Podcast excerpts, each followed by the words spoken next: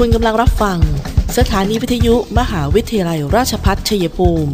กระจายเสียงในระบบ FM Stereo Multiplex 98 MHz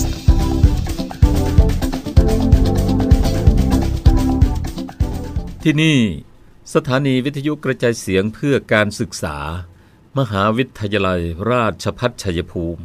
ส่งกระจายเสียงในระบบ FM Stereo Multiplex ความถี่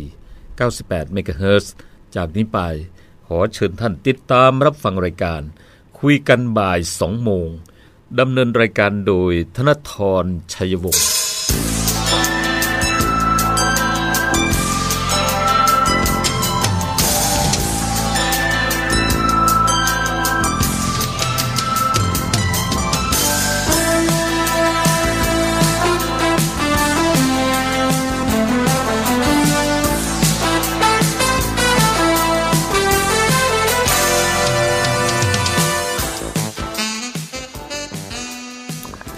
วัสดีค่ะท่านผู้ฟังคะต้อนรับเข้าสู่ช่วงเวลาของรายการคุยกันบ่าย 2 โมงนะคะ ประจำบ่ายวันจันทร์ที่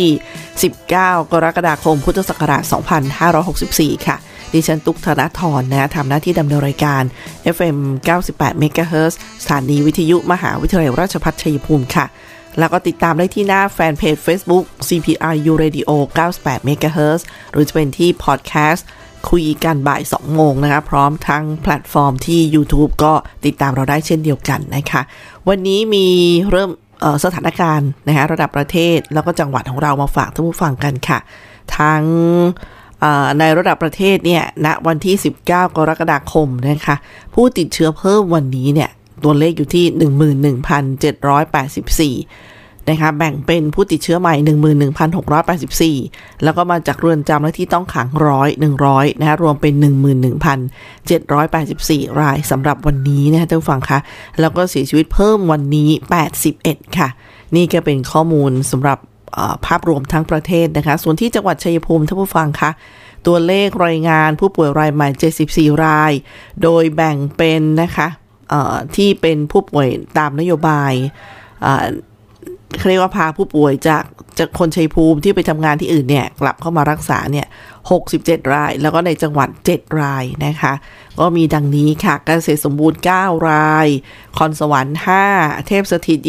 24 เนินสง่า 2 บ้านเข้า 2 บ้านแท่น 1บำเหน็จนรง 14 ภูเขียว 4 เมือง 7 หนองบัวแดง 3 หนองบัวระเว 3จำนวนสะสมตอนนี้อยู่ที่ 1,466 รายสำหรับจังหวัดชัยภูมิค่ะ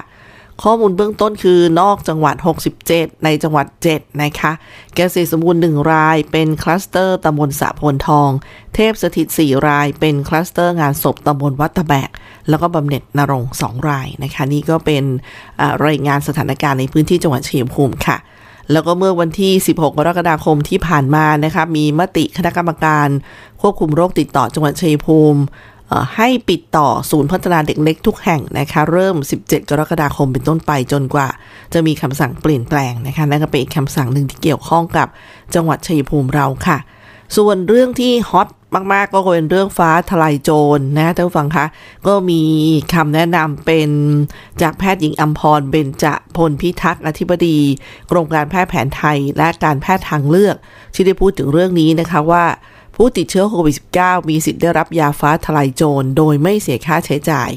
เน้นนะคะคือผู้ติดเชื้อมีสิทธิ์ได้รับ ทั้งในการรักษาที่โรงพยาบาล โรงพยาบาลสนาม หรือกักตัวในชุมชน ที่เรียกว่า community isolation แล้วก็กักตัวที่บ้านคือ home isolation นะคะมีสิทธิ์ ใช้ฟ้าทลายโจรที่มีแอนโดรกราโฟไลวันละ 180 มิลลิกรัม แบ่งให้วันละ 3 ครั้งติดต่อกัน 5 วัน และกินตั้งแต่ระยะแรกที่สุดของการติดเชื้อ หากติดเชื้อโควิด -19 ไม่ควรซื้อยามารับประทานเอง และควรอยู่ในการดูแลของแพทย์นะคะ ก็เป็นข้อเน้นย้ำที่เราอยากจะบอกกัน แล้วก็ที่ฮอตสุดๆ ในตลอดสัปดาห์ที่ผ่านมาก็คงจะไม่มีอะไรเกินไปกว่าเรื่องที่บริษัทประกันภัยนะคะแห่งหนึ่งที่ประกาศออกมาบอกว่าจะยกเลิกนะคะบอกว่ากรมธรรม์แบบ เจอจ่ายจบแหมหลายท่านอาจจะบอกเอ๊ะบริษัทอะไรเจอจ่ายจบแต่ดังแล้วล่ะนะคะโควิด2 in 1 ไว้กับบริษัทแห่งนี้ซึ่งเขาก็จะอ้างอิงถึงกรมกรมธรรม์ประกันภัยเลขที่นี้นี้นะคะ โดยแจ้งถึงเรียนไปยังคุณลูกค้าหรือผู้ผู้เอาประกันตนโดยตรงเลยนะคะก็บอกยกเลิก ซึ่งอันเนี้ยมีเป็นหนังสือที่ออกมาในช่วงวันที่สัปดาห์ที่แล้ว 13 กรกฎาคม เราก็จะไปติดตามประเด็นที่มันเกิดขึ้นนะครับมีป้ายทางหน้าเพจ CPRU Radio ให้ชมกันว่าแต่ละบริษัทเนี่ยมีทั้งที่ยกเลิกและยังคงยืนยันที่จะดูแลเราอยู่นะคะยังอย่างประเด็นของบริษัทสินมั่นคงยกเลิกประกันโควิดต่างๆ เหล่านี้ค่ะ ก็มีการไลฟ์สดที่มูลนิธิเพื่อผู้บริโภค เมื่อวันที่ 16 กรกฎาคมที่ผ่านมาเพื่อท่านฟังจะไปติดตามฟังย้อนหลังนะคะ แต่ว่าเดี๋ยวเราจะมีประเด็นที่ทาง คอปพอนะคะโดยทางเดี๋ยวนะคะสักครู่หนึ่งสักครู่หนึ่งซึ่งเมื่อวันที่ 16 กรกฎาคมเนี่ยทางบริษัทสินมั่นคงประกันภัยได้ออกหนังสือถแถลงการระบุว่า สืบเนื่องจากการระบาดของโรคติดเชื้อโควิด -19 อันเป็นสถานการณ์ฉุกเฉินที่ทวีความรุนแรงอย่างต่อเนื่อง และมีจำนวนผู้ติดเชื้อรายใหม่เพิ่มขึ้นในอัตราที่สูง จึงนับเป็นภาวะวิกฤตด้านสาธารณสุขในระดับที่ท้าทาย จนไม่สามารถคาดการณ์ได้ว่า สถานการณ์จะพัฒนาไปสู่จุดใด ก็ส่งผลให้บริษัทเนี่ยต้องบริหารความเสี่ยงให้มีประสิทธิภาพ และจำเป็นต้องใช้สิทธิ์บอกเลิกกรมธรรม์ประกันภัย การติดเชื้อไวรัสโคโรนาแบบเจอจ่ายจบหรือโควิดทูอินวันตามแบบและข้อความหมวดที่ 2 เงื่อนไขทั่วไปนะคะและข้อกำหนดตามข้อ 2.4.3 ข้อ 2.5.1 ให้กรมธรรม์ประกันภัยข้างต้นเนี่ยสิ้นสุดความคุ้มครอง ทั้งฉบับเมื่อล่วงพ้นกำหนด 30 วัน นับแต่วันที่ผู้เอาประกันได้รับหนังสือเป็นต้นไป โดยบริษัทจะคืนค่าเบี้ยประกันภัยที่ได้รับมาแล้วแก่ผู้เอาประกันให้เสร็จสิ้นภายใน 15 วัน แต่วันที่กรมธรรม์ประกันภัยสิ้นสุด สิ้นผลบังคับ โดยหักเบี้ยประกันภัยสำหรับระยะเวลาที่กรมมาทำประกันภัยฉบับนี้ได้ใช้บังคับมาแล้วนะคะแล้วก็ สำหรับการตัดสินใจดังกล่าวบริษัทได้มีการพิจารณาอย่างรอบคอบ และเฝ้าติดตามสถานการณ์การระบาดของโควิด -19 ด้วยความห่วงใยอย่างต่อเนื่อง รวมถึงการทบทวนผลกระทบที่อาจเกิดขึ้นกับการดำเนินธุรกิจ และกำหนดทางเลือกและแนวทางที่จะช่วยให้บริษัท สามารถบริหารทรัพยากรได้อย่างมีประสิทธิภาพนี่ก็เป็นเนื้อหาในจดหมายที่ออกมาท่านผู้ฟังคะอ่าอันนั้นไปละกับเรื่องหนึ่งแต่ก็ยังมีอ่าประประเด็นของบริษัทที่เขา อย่างอย่างวิริยะประกันภัยนี่บอกยกเลิกการรับประกันการต่ออายุนะคะ แบบโควิดทุกแบบทุกแผนมีผล 16 กรกฎาคม เวลา 16นาฬิกาเป็นต้นไปทุกช่องทางการขาย อันนี้ไม่ได้บอกยกเลิกนะเพียงแต่ไม่ได้บอกยกเลิกว่าไม่รับผิดชอบนะรับผิดชอบอันที่ทำไปแล้ว แต่เพียงแต่เขาเรียกว่าไม่ไม่ไม่ขายต่อในแบบนี้เลยประมาณนี้ค่ะ แต่นอกจากนั้นนะคะไปดูสินดาต่างคนที่เขาไม่มีนโยบายยกเลิก ก็อย่างเช่นอาคาเนนะคะอาคาเนยืนยันให้ความคุ้มครองกรมธรรม์ประกันโควิด ที่ลูกค้าได้ทำไว้ทุกแผนบริษัทที่วิยาประกันภัยพร้อมดูแลประชาชนยังคงให้ความคุ้มครอง และรับประกันโควิด -19 แล้วก็มีเมืองไทยประกันภัยก็ยืนยันความคุ้มครอง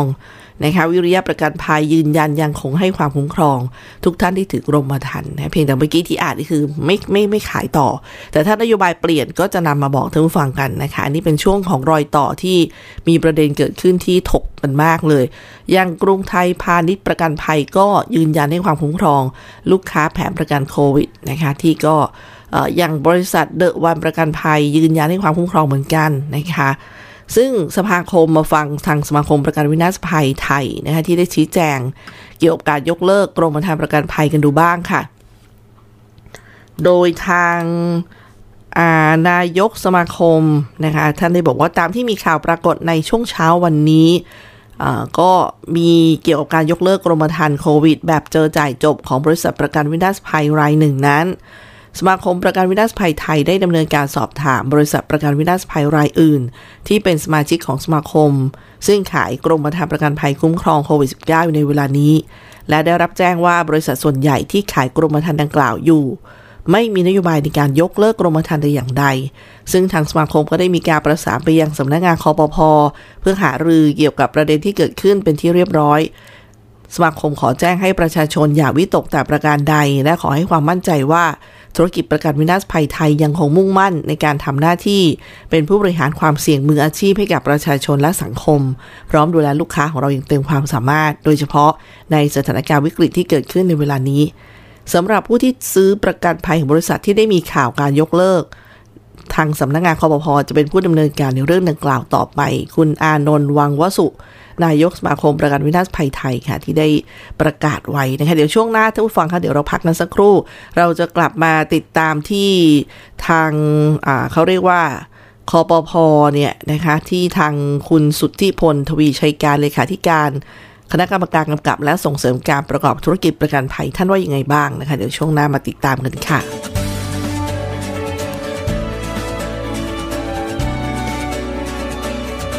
ในช่วงที่เราต้องต่อสู้กับวิกฤตโควิด -19 นี้ ผมขอฝากไปถึงพี่น้องประชาชนคนไทยทุกคน เมื่อวัคซีนมาถึงท่านแล้ว ร่วมมือกันไปฉีดวัคซีนกันนะครับ เพื่อตัวท่าน ครอบครัวท่าน คนที่ท่านรัก เพื่อสังคมและประเทศไทยของเรา และทุกคนจะได้กลับมามีชีวิตปกติโดยเร็ว ประเทศกลับมาเข้มแข็ง และเดินหน้าต่อไปนะครับ มหาวิทยาลัยราชภัฏชัยภูมิ เปิดรับสมัครนักศึกษาหลักสูตร วิศวกรรมศาสตร์ สาขาวิชาวิศวกรรมการผลิต โดยมุ่งเน้น ในการเพิ่มทักษะความรู้ด้านวิศวกรรมศาสตร์ ให้กับนักศึกษา ในระดับวิชาชีพชั้นสูง ทางด้านวิศวกรรมศาสตร์ ขยายโอกาสทางการศึกษา ด้านวิศวกรรมศาสตร์ ให้กับเยาวชนในท้องถิ่น และพื้นที่ใกล้เคียง พิ่มศักยภาพแก่ประชาชนในท้องถิ่น ให้ดำรงชีพ โดยพึ่งพาตนเอง พร้อมทั้งเสริมสร้างสมรรถนะในวิชาชีพอย่างเป็นรูปธรรม สอบถามโทร 085 102 0491 087 456 9889 และ 082 453 3052 หรือที่เว็บไซต์ cpru.ac.th มิติใหม่แห่งการศึกษา มหาวิทยาลัยราชภัฏชัยภูมิ มุ่งสร้างบัณฑิตคุณภาพ จากอุตสาหกรรมภูมิภาค สู่อุตสาหกรรมอาเซียน และส่งเสริมการพัฒนาท้องถิ่น ค่ะท่านผู้ฟังคะช่วงที่2นะคะมาติดตามกันเรื่องอประกันภัยโควิดกันนะคะว่าที่ทำไปแล้วเป็นยังไงบ้าง เมื่อต้นรายการก็นำมาทบทวนว่า หลาย ๆ บริษัทยังยืนยันดูแลกันอยู่นะคะแต่บริษัทที่ยกเลิกนี่ดิฉันเห็นอยู่แวบๆนะคะเหมือนมีการ แวบๆ แต่ยังไม่ยืนยันโดยต้องขอฟังจากทางคอปพอนะคะแต่ว่าที่บอกแวบๆเนี่ยคือขณะที่รายงานมันก็มีการความเคลื่อนไหวทางสื่อออนไลน์เยอะมากนะคะเยอะมากหมายถึงว่า เช่น เหมือนกับว่าเมื่อคอปพอออกมามีประกาศแล้วเนี่ย นะคะก็ก็มีการว่าเออนะคะเดี๋ยวจะกลับไปดูแล อันนี้ขอไปเดี๋ยวขอกลับไปยืนยัน แล้วจะนำมารายงานเท่าฟังอีกครั้งนะคะ แต่วันนี้ตอนนี้เนี่ยเราไปฟังทางคุณสุทธิพลทวีชัยการเลขาธิการคณะกรรมการกำกับ และส่งเสริมการประกอบธุรกิจประกันภัยหรือคอปพอนะคะ ได้พูดถึงเรื่องนี้ว่าท่านบอกว่าคอปพอไม่เห็นด้วยกับการบอกเลิกประกันโควิด ครั้งนี้ เพราะว่าในสถานการณ์ที่ประชาชนกำลังเดือดร้อน ระบบประกันควรเข้ามาช่วยดูแลประชาชน ซึ่งที่ผ่านมาทางสินมั่นคง ก็ไม่เคยแจ้งให้คอปพอรับทราบมาก่อนว่า จะมีการบอกเลิกดังนั้นคอปพอจึง จะเร่งหารือกับตัวแทนของสินมั่นคง เพื่อขอให้ยกเลิก การออกประกาศบอกเลิกประกันภัยโควิดโดยด่วน เพื่อให้ความคุ้มครองแก่ประชาชนเหมือนเดิม แต่หากสินมั่นคงยังไม่ยอมทำตามนะคะคอปพอก็พร้อมยกระดับใช้แนวทางทางกฎหมายบังคับ ห้ามบอกเลิก ประกันโควิด เพื่อให้คุ้มครองแก่ประชาชนต่อไป ซึ่งเป็นอำนาจของคอปพอในฐานะนายทะเบียน การทำประกันภัยโควิดออกมามีเป้าหมายเพื่อ อันนี้ท่านบอกนะคะท่านคุณสุทธิพลบอกมีเป้าหมายเพื่อป้องกันต้องการช่วยเหลือประชาชน ให้นำระบบประกันภัยมาช่วยรับมือความเสี่ยง และที่ผ่านมาคอปพอก็ได้ย้ำมาตลอดให้บริษัทประกันทุกแห่ง ประเมินความสามารถในการรับทำประกันภัยของตัวเอง ให้อยู่ในระดับที่เหมาะสมก่อนที่จะรับ ดังนั้นเมื่อหากรับประกันแล้วเนี่ยก็ต้องดูแลผู้เอาประกันภัยให้ได้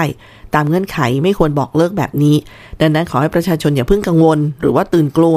ราะว่าตอนนี้การบอกเลิกก็ยังไม่มีผลทันที จะมีผลหลัง 30 วันนับจากประกาศ แต่ระหว่างนี้เนี่ยทางคอปพอก็พร้อมเข้าไปดูแลคุ้มครองผู้เอาประกัน และห้ามไม่ให้มีการยกเลิกนะคะ ซึ่งคุณสุทธิพลยังบอกอีกว่าจากการที่หารือกับบริษัทประกันวินาศภัยอื่น ๆ ที่เปิดจำหน่ายประกันภัยโควิด ยังไม่พบมีการบอกเลิกการทำประกันภัยโควิด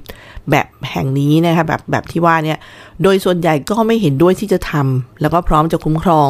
ตามเงื่อนไขที่กำหนดไว้ที่ที่สำคัญเนี่ยการบอกเลิกประกันภัยของของที่นี่เนี่ยเป็นการตัดสินใจแล้วก็นโยบายเฉพาะ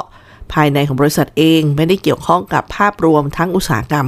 อุตสาหกรรมซึ่งยังมีความแข็งแกร่งอยู่ นอกจากนี้คอปพก็ได้ประเมินความมั่นคงของทุกบริษัทประกันภัย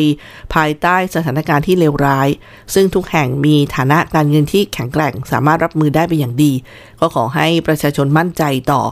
ระบบประกันภัยต่อไปนะคะอะวันนี้ก็นำมา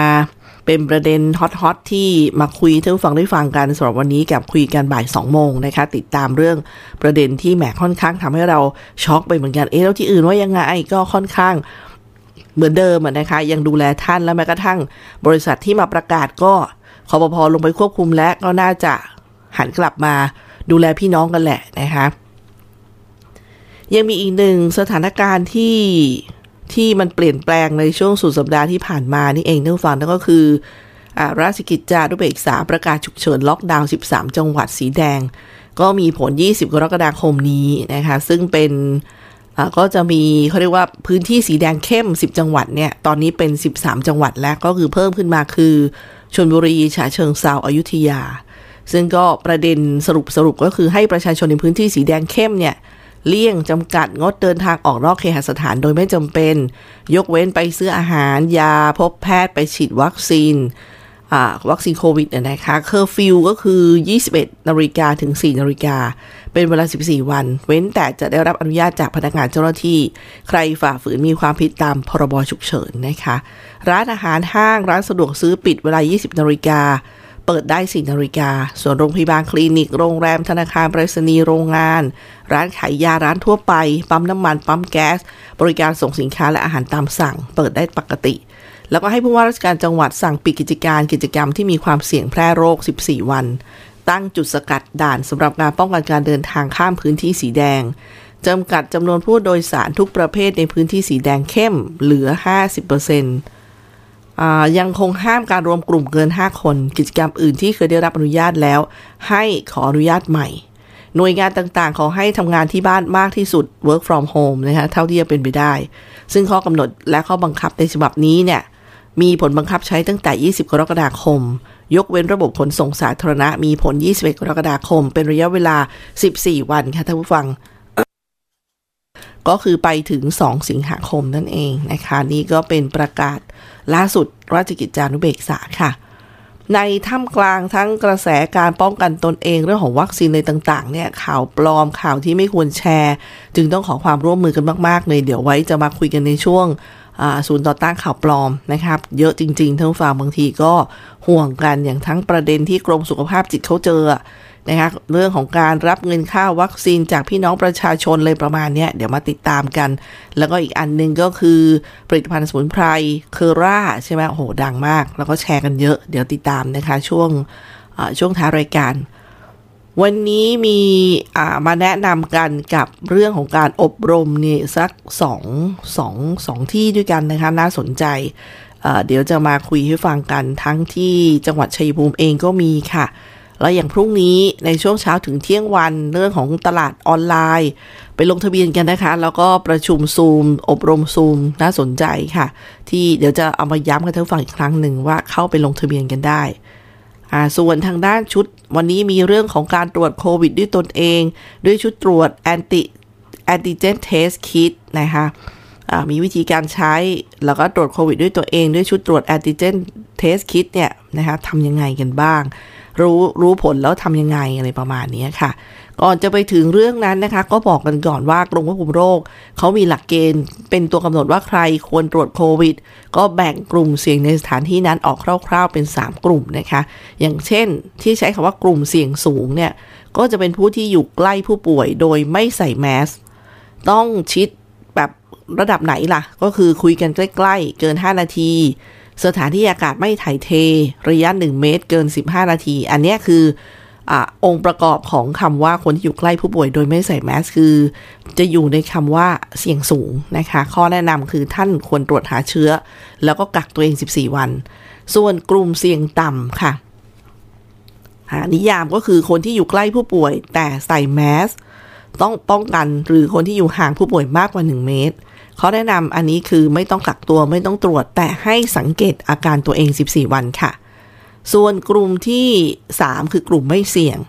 ก็คือคนที่คุณจะไม่เสี่ยงคือคนที่อยู่ไกลมากๆ เช่นคนละชั้น คนละห้องนะคะข้อแนะนำถ้าท่านอยู่ในอาคารหรือว่าคนละห้องกับคนที่ติดเนี่ยก็ดูแลตัวเองใส่แมสล้างมือบ่อยๆ อันนี้คือการแบ่งกลุ่มนะคะ เขาบอกความเสี่ยงเนี่ยที่เพิ่มขึ้นแต่ละระดับเนี่ยมันจะเพิ่มจากการไม่ใส่แมสแล้วก็ระยะใกล้ชิด แล้วก็อยู่ในอากาศที่ไม่ถ่ายเทเนี่ยมันจะเป็นการเป็นตัวแปรในการเพิ่มความเสี่ยงกับท่านนะคะอะในช่วงนี้แบ่งให้ท่านทราบว่าท่านควรจะตรวจหรือไม่เดี๋ยวช่วงหน้าเรามาคุยกันต่อเรื่อง การตรวจด้วยตัวเองกับชุด antigen test kit นะคะเพื่อมาแนะนำกันค่ะ เดี๋ยวพักกันสักครู่นะคะช่วงนี้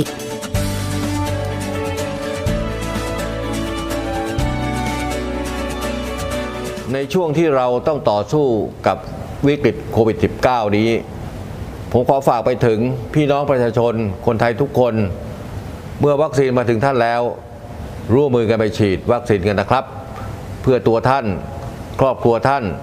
คนที่ท่านรัก เพื่อสังคมและประเทศไทยของเรา และทุกคนจะได้กลับมามีชีวิตปกติโดยเร็ว ประเทศกลับมาเข้มแข็ง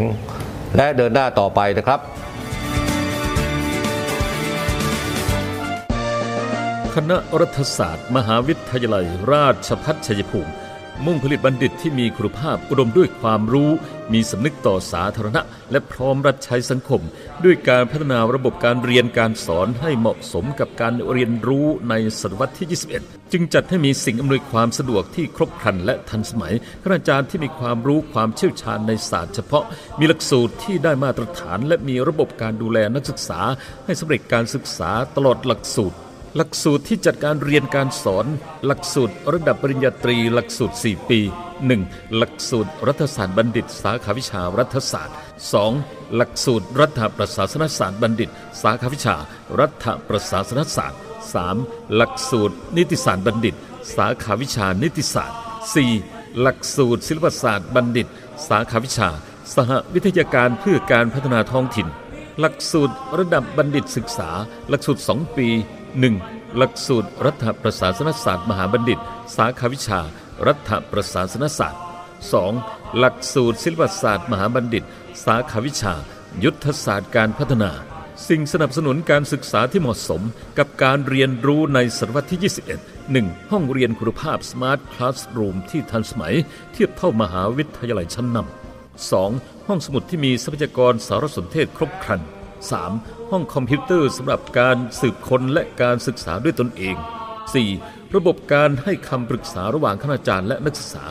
5. สโมสรนักศึกษาที่บริหารกิจกรรมสร้างสรรค์และสร้างสัมพันธภาพอันดีระหว่างนักศึกษา เรียนรู้จากผู้เชี่ยวชาญ สั่งสมประสบการณ์ พร้อมทำงานได้จริง เวลาเรียน ภาคปกติ วันจันทร์ถึงวันศุกร์ภาคพิเศษ ภาคกสพชวันเสาร์และวันอาทิตย์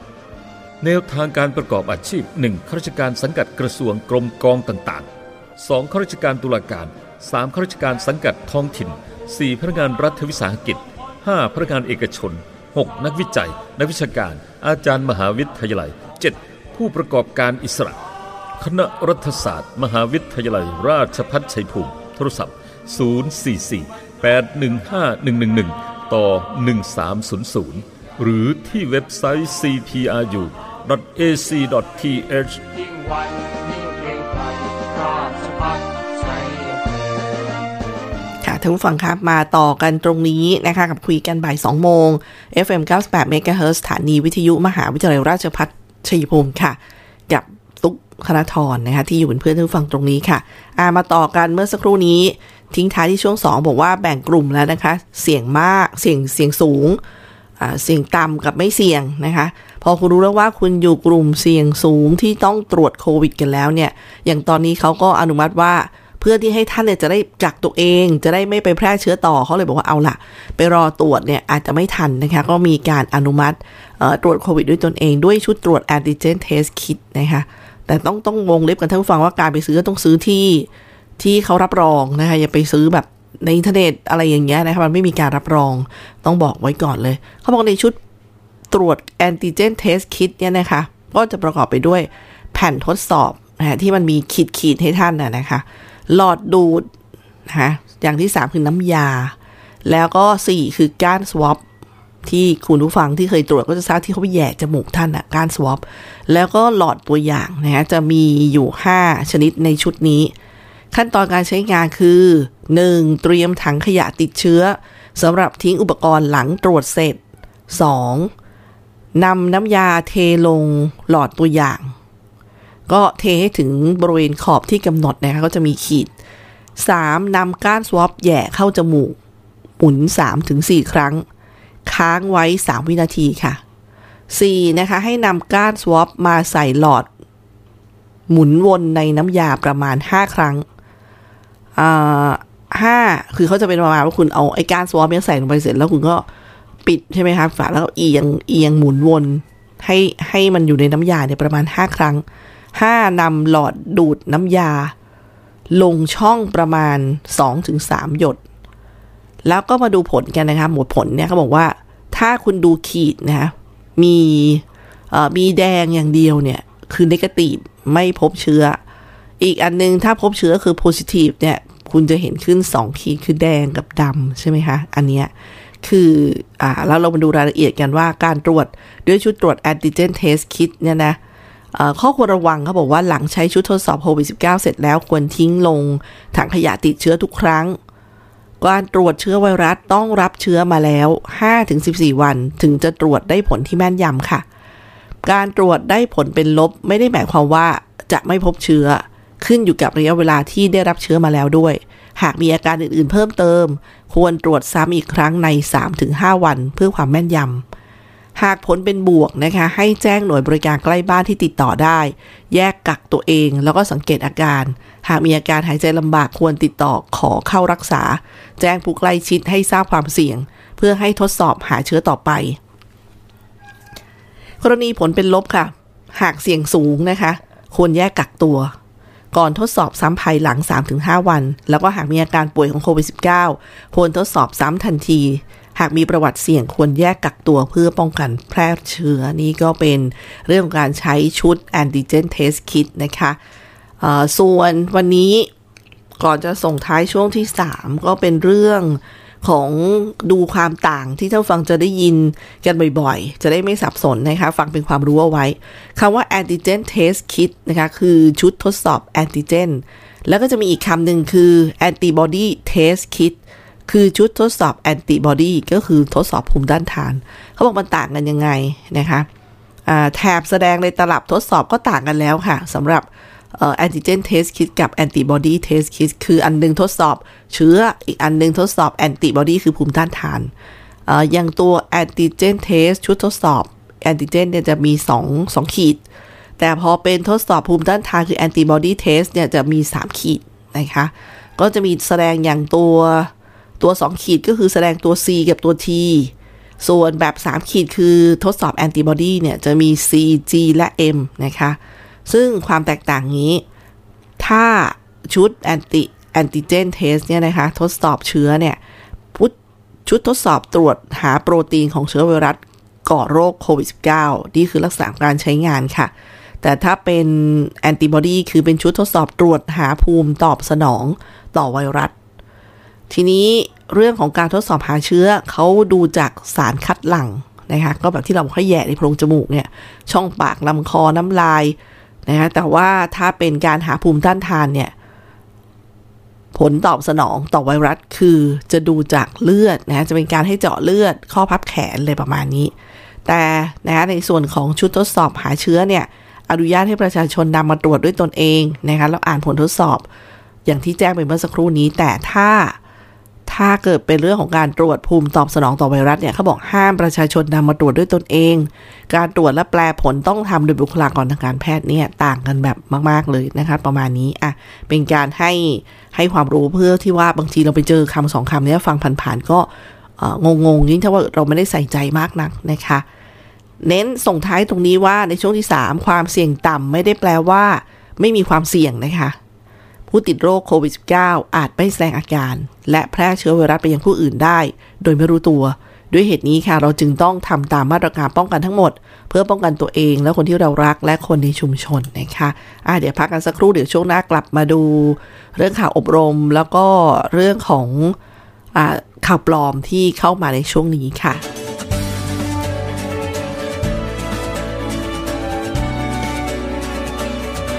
ในช่วงที่เราต้องต่อสู้กับวิกฤตโควิด -19 นี้ ผมขอฝากไปถึงพี่น้องประชาชน คนไทยทุกคน เมื่อวัคซีนมาถึงท่านแล้ว ร่วมมือกันไปฉีดวัคซีนกันนะครับ เพื่อตัวท่าน ครอบครัวท่าน คนที่ท่านรัก เพื่อสังคมและประเทศไทยของเรา และทุกคนจะได้กลับมามีชีวิตปกติโดยเร็ว ประเทศกลับมาเข้มแข็ง และเดินหน้าต่อไปนะครับ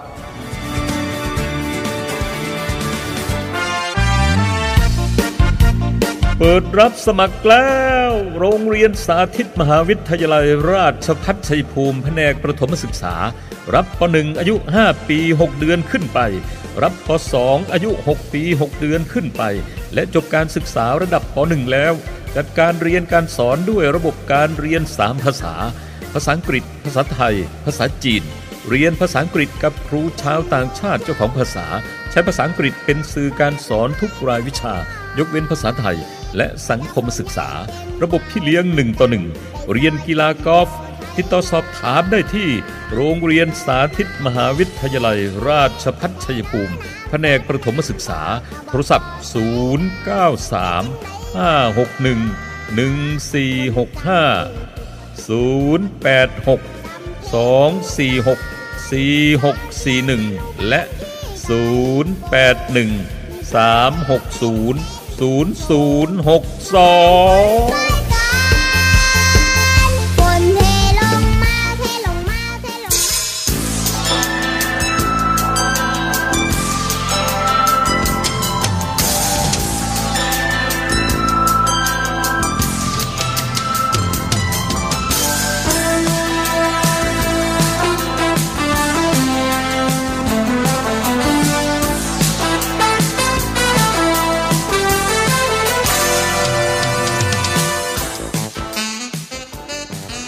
ฟังคะเดินทางมาถึงช่วงท้ายรายการกับคุยกันบ่าย2โมงสำหรับวันนี้นะคะ พูดถึงเดี๋ยวจบรายการเรา3โมงเนี่ยประมาณสักช่วง 16นาฬิกา30 นาทีท่านผู้ฟังคะวันนี้ที่สาราประชาคมจังหวัดชัยภูมิเนี่ยก็จะมีการมอบสิ่งของจากสภากาชาติไทย ให้กับโรงพยาบาลสนามของอำเภอค่ะ ซึ่งโดยคณะกรรมการโรคติดต่อจังหวัดนะคะ ได้มีการพิจารณาให้อำเภอเนี่ย จัดตั้งโรงพยาบาลสนามในพื้นที่ทุกอำเภอ ยกเว้นอำเภอเมือง เนื่องจากปัจจุบันมีการระบาดของโรคติดเชื้อไวรัสโคโรนา 2019 ที่ยกเว้นนี่คือว่าอำเภอเมืองมีมีของจำเป็นเนี่ยประมาณหนึ่งแล้วนะคะ แล้วก็ตอนนี้สถานการณ์คือมีจำนวนผู้ติดเชื้อที่เดินทางกลับภูมิลำเนาเป็นจำนวนมาก ในการนี้อำเภอต่างๆ ก็ได้จัดตั้งโรงพยาบาลสนาม ในพื้นที่อำเภอเมือง เอ้ย ขออภัยค่ะ ในอำเภอทั้ง 15อำเภอนะคะ ยกเว้นอำเภอเมืองในช่วงนี้ก็คืออย่างที่ทราบนะคะคำว่าในหนังสือจดหมายนี่คือที่ยกเว้น เพราะว่าได้มีการดำเนินการไปแล้วนะคะ ทั้งหมดเนี่ยในสถานที่ที่รวมทั้งหมด1,220เตียง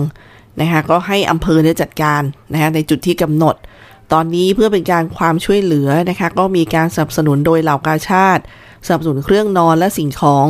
จากสำนักงานบรรเทาทุกข์และประชานามัยพิทักษ์สภากาชาติไทย เพื่อมอบให้โรงพยาบาลสนามของอำเภอค่ะก็มีที่นอน 1,220 พื้น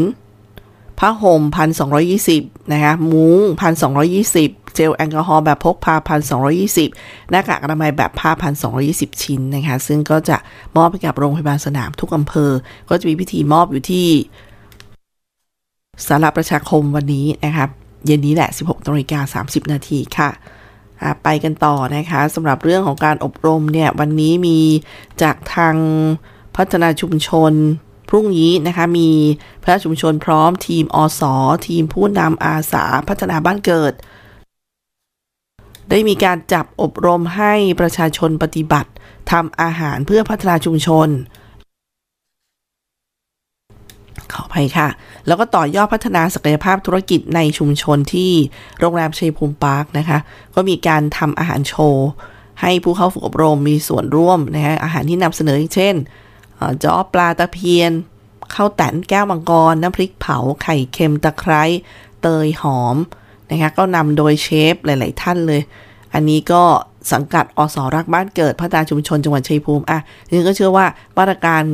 ห่างก็ต้องมีอะนะคะ ก็ไปอันที่ถ้าสนใจก็เชิญกันได้ อีกอันนึงเป็นของมูลนิธิสัมมาชีพท่านผู้ฟังคะสัมมาชีพ เป็นเรื่องที่นะคะสักครู่หนึ่งทางมูลนิธิสัมมาชีพเนี่ยเขาได้จัดประมาณว่าให้เราถ้าสนใจนะคะการอบรมนี้น่าจะเป็นการผ่านทาง อออนไลน์ท่านผู้ฟังเดี๋ยวสักครู่อ่าข้อมูลที่ฉันหายไปไหนละ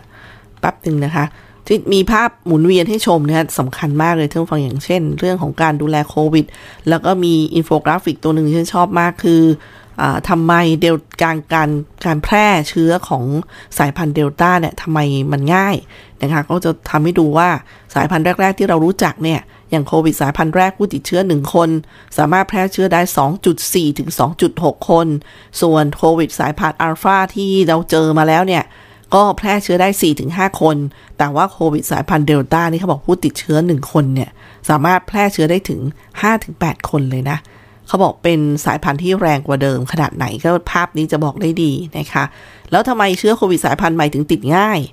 เเขาบอกปุ่มหนามของเชื้อโควิดสายพันธุ์ก่อนหน้า เอ่อจะมีท่านฟังมันจะมีภาพให้เห็นเนี่ยนะ แต่ที่ฉันพูดให้ท่านฟังฟังก็คืออย่างเช่น เขาทำให้ดูนะคะว่า ไอ้ปุ่มปุ่ม ปุ่มหนามมันเนี่ย ไอไอสายพันธุ์เดิมๆมันจะหัวกลมๆขออภัยค่ะ เสียงไปละแต่ส่วนสายพันธุ์ใหม่ที่มันสามารถแพร่ได้เร็วเนี่ยเขาบอกปุ่มหนามของเชื้อโควิดสายพันธุ์ใหม่ จะมีรูปทรงที่เสียบได้พอดีกับตัวรับบนเซลผิวเซลล์มนุษย์ถ้าดูรูปร่างก็จะเห็นปลายแหลมๆท่านฟังค่ะเนี่ย นะก็เลยเขาบอกว่าแถมสายพันธุ์ใหม่สังเกตอาการยากกว่าเดิมยาอาการนี่จะคล้ายหวัดธรรมดา ไม่ค่อยพบอาการสูญเสียการรับรสด้วยนะคะโควิดสายพันธุ์ก่อนหน้าเนี่ย วิธีป้องกันแบบเดิมยังได้ผลไหมกับคำถามนี้เขาบอกวิธีเดิมยังได้ผลค่ะ ที่เราที่เราแบบใส่แมสล้างมือบ่อยๆรักษาระยะห่างเนี่ย วิธีเดิมยังได้ผลนะแต่ต้องเพิ่มความเข้มข้น เพราะเชื้อโควิดเนี่ยมันเข้มแข็งแล้วก็ระบาดแพร่กระจายได้วงกว้างแล้ว นะเขาให้ทราบตามสถานการณ์นี้นะคะ แล้วก็มีการใช้หน้ากากให้ถูกที่เอ่ออย่างเขาบอกอย่างเรื่องฉากกั้นเนี่ยถ้ามันจำเป็นว่ารักษาระยะห่างไม่ได้ถึง 1 เมตร ก็ใช้ฉากกั้นไว้ด้วยก็จะดีค่ะ เพราะว่าเอ่อเขาบอกว่าความสูงสำคัญนะไม่ใช่ฉากกั้นแล้วเตี้ยๆไม่ได้นะคะต้องสูงประมาณ 10 เซนขึ้นไปนะคะที่ที่จากเอ่อจากใบหน้าของเรานะเขาทำให้ดูด้วย ไม่ใช่จากจากตัวเรานะ จากศีรษะขึ้นไปเนี่ยอีก 10 เซนถ้าถ้าทำ คุณต้องวัดให้ดีนะคะ คนในบ้านคุณพ่อคุณแม่นะคะคุณปู่คุณย่าเราเนี่ย เรารู้ว่าเราเป็นคนที่ต้องไปทำงานต้องไปนอกบ้าน เราก็ต้องระวังท่านรักษาระยะห่างสำหรับท่านนะคะ การล้างมือสู้โควิดสายพันธุ์ใหม่ต้องร้องเพลงช้างช้างเนี่ยสองรอบ ล้างมือด้วยน้ำกับสบู่อย่างน้อย 20 วินาที ต่อด้วยปล่อยน้ำไหลผ่านมืออีก 15 วินาทีค่ะท่านฟังคะนะ เอ่อแล้วการฉีดวัคซีนยังต้องระวังจะได้ไม่เป็นพาหะนำเชื้อโดยไม่รู้ตัวค่ะ อันนี้ก็เป็นเอามาทบทวนให้ผู้ฟังในการที่ให้ทราบว่า เอ้ยทำไมเขาพูดว่าสายพันธุ์นี้ต้องเป็นอย่างนี้อย่างนี้นะคะ พอรู้เหตุแล้วก็จะได้เข้าใจกันว่า เออ นะความเข้มข้นในการดูแลตัวเองเนี่ยน่าจะช่วยให้เราปลอดภัยที่สุดแหละนะคะ ขอให้ทุกท่านเนี่ยปลอดภัย อ่า เดี๋ยวเรามาดูประเด็นข่าวปลอมกันบ้าง อะเจอแล้วมูลนิธิสัมมาชีพแป๊บหนึ่งนะคะท่านผู้ฟังคะเมื่อกี้นี่หาข้อมูลอยู่เอ่อมีรางวัลวิสาหกิจชุมชนต้นแบบสัมมาชีพครั้งที่ 4 ประจำปี 2564 เขาเชิญชวนวิสาหกิจชุมชนเข้าร่วมประกวดรางวัล วิสาหกิจชุมชนต้นแบบสัมมาชีพ รางวัลยกย่องเชิดชูเกียรติ วิสาหกิจชุมชน เพื่อเป็นต้นแบบในการประกอบอาชีพ ชิงโลกเกียรติยศพร้อมรางวัล 1 0 0 0 0แบาทสำหรับในการพัฒนาต่อยอดกิจการทั้งสิ้น 5 ประเภทนะคะก็คือการเกษตร การแปรรูปผลิตภัณฑ์อาหาร การแปรรูปผลิตภัณฑ์ที่ไม่ใช่อาหาร การบริการ การบริการและการท่องเที่ยวโดยชุมชน การเงินและสวัสดิการชุมชน สมัครได้ตั้งแต่บัดนี้ถึง 31 กรกฎาคมนะคะ สอบถามที่มูลนิธิสัมมาชีพ 02-530-9204 ถึง 5 02-530-9204 ถึง 5 นะคะ ก็เข้าไปดูที่เว็บไซต์ right right ที่แปลว่าถูกนะคะ แล้วก็ขีด live เอ่อ live เอ่อ .org ท่านผู้ฟังก็สมัครฟรีไม่มีค่าใช้จ่ายนะคะ อะมาดูเรื่องข่าวปลอมกันบ้างกรมสุขภาพจิตละข่าวแรกนะคะ ที่มีหนังสือเรียนถึงพี่น้องประชาชนคนไทย ว่ากรมสุขภาพจิตขอแจ้งเตือนไปยังพี่น้องประชาชนด้วยความห่วงใยว่าเเรื่องของกรมสุขภาพจิตได้รับเรื่องร้องเรียนค่ะ พบผู้ไม่ประสงค์ดีพยายามหลอกลวงประชาชนให้โอนเงินค่าวัคซีนโควิด -19 โดยกล่าวอ้างว่ากรมสุขภาพจิตเนี่ยเป็นผู้จัดหาวัคซีนให้ กรมสุขภาพจิตขอชี้แจงว่า กรม โรงพยาบาลและสถาบันจิตเวชในเครือ ทั้งหมดไม่เคยเรียกรับค่าวัคซีนโควิด -19 จากพี่น้องประชาชน และการฉีดวัคซีนโดยหน่วยงาน ในกรมสุขภาพจิตนั้น เป็นไปตามระบบการจัดสรรปกติ เช่นเดียวกับหน่วยงานสาธารณสุขอื่น ๆ ในประเทศไทยกรมสุขภาพจิตขอให้พี่น้องประชาชนระมัดระวัง อย่าหลงเชื่อการกล่าวอ้าง หรือช่อโกงในลักษณะดังกล่าว อันจะก่อให้เกิดผลกระทบต่อทรัพย์สินและสุขภาพจิตของท่าน ทั้งนี้กรมสุขภาพจิตได้เริ่มดำเนินคดี ต่อผู้ที่หลอกลวงประชาชนในกรณีดังกล่าวแล้วนะคะ ก็มีสายด่วนกรมสุขภาพจิต 1323 มาให้ด้วยค่ะอีกเรื่องหนึ่งคือข่าวปลอมยาแชร์ ผลิตภัณฑ์สมุนไพรเคอร่า KE WRA นะคะที่บอกว่ารักษาโควิด -19 ได้เนี่ยค่ะ ตามที่มีการแชร์เรื่องนี้นะคะ ทางศูนย์ต่อต้านข่าวปลอม ได้ดำเนินการตรวจสอบข้อเท็จจริง โดยสำนักงานคณะกรรมการอาหารและยากระทรวงสาธารณสุขได้พบว่า ประเด็นดังกล่าวนั้นเป็นข้อมูลเท็จค่ะ จากกรณีการแชร์ข้อมูลที่ระบุว่าสมุนไพรทางเลือกอีกหนึ่งตัว กินแล้วหายร้อยเปอร์เซ็นได้ผลจริง ทางสำนักงานคณะกรรมการอาหารและยากระทรวงสาธารณสุขได้ชี้แจง จากการตรวจสอบข้อมูลและเนื้อหาพบว่าผลิตภัณฑ์ดังกล่าว มีการโฆษณาว่าเป็นผลิตภัณฑ์ในรูปแบบยาเม็ดที่ได้จากสมุนไพรหลายชนิด ได้แก่ฟ้าทลายโจร แก่นจันแดง แก่นจันขาว หัวคล้า รากฟักข้าว รากมะนาว รากสแก รากกระทุงหมาบ้า รากย่านนาง บรเพชรซึ่งเมื่อพิจารณาจากสูตรที่ขึ้นทะเบียนตำรับแล้วพบว่าไม่มีฟ้าทลายโจร เป็นส่วนประกอบ แล้วก็ไม่ได้มีสรรพคุณหรือฤทธิ์ในการช่วยรักษาการติดเชื้อโควิด -19 แต่อย่างใด โดยจากการสืบค้นข้อมูลทางวิชาการนะคะไม่พบหลักฐานข้อมูลการวิจัย ถึงประสิทธิผลและความปลอดภัย ในการใช้เพื่อบ่งใช้เพื่อรักษาโควิด -19 ดังกล่าว รวมถึงการสืบค้นฐานข้อมูลผลิตภัณฑ์ที่ได้รับอนุญาต จากทางออยแล้วนะคะพบว่าผลิตภัณฑ์สมุนไพรดังกล่าวเนี่ยขึ้นทะเบียนเป็นผลิตภัณฑ์ยาแผนไทย เลขทะเบียนยาที่ G40 ทับ57ข้อบ่งใช้เป็นยาแก้ไข้ ดังนั้นการนำเอาผลิตภัณฑ์สมุนไพรดังกล่าวมาใช้เพื่อรักษาโควิด -19 จึงไม่สอดคล้องตามสรรพคุณที่ขึ้นทะเบียนไว้ จึงไม่แนะนำให้ใช้ผลิตภัณฑ์สมุนไพรดังกล่าวเพื่อรักษาโควิด -19 ดังนั้นขอให้ประชาชนอย่าหลงเชื่อข้อมูลดังกล่าว แล้วก็ขอความร่วมมือไม่ส่งหรือแชร์ข้อมูลดังกล่าวต่อในช่องทางอื่น ในสื่อสังคมออนไลน์นะคะ เพื่อให้ประชาชนได้รับข้อมูลข่าวสารเกี่ยวกับผลิตภัณฑ์ทางด้านสุขภาพ หรือว่าผลิตภัณฑ์ที่ต้องสงสัยเนี่ยก็มีสายด่วน 1556 แล้วก็สามารถติดตามข้อมูลได้ทางเว็บไซต์ www.fda.moph.go.th ค่ะ ก็เรื่องของเรื่องก็คือนะ ถ้าเกิดมันไม่ตรงเนี่ยมันก็จะไม่ได้ผลแล้วก็อันตรายด้วยเสียประโยชน์ในเรื่องของการรักษาของเราด้วยนะคะ หมดเวลาของคุยกันบ่ายสองโมงค่ะ ขอบคุณท่านผู้ฟังด้วยที่ให้เกียรติติดตามรับฟัง พรุ่งนี้พบกันใหม่นะคะดิฉันลุกธนทรดำเนินรายการ สวัสดีค่ะ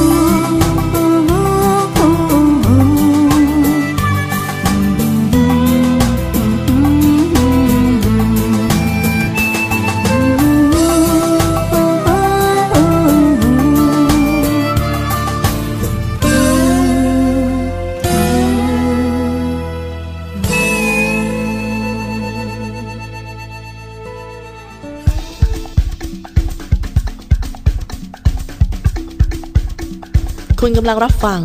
สถานีวิทยุมหาวิทยาลัยราชพัฒชัยภูมิ กระจายสียงในระบบ FM Stereo Multiplex 98 MHz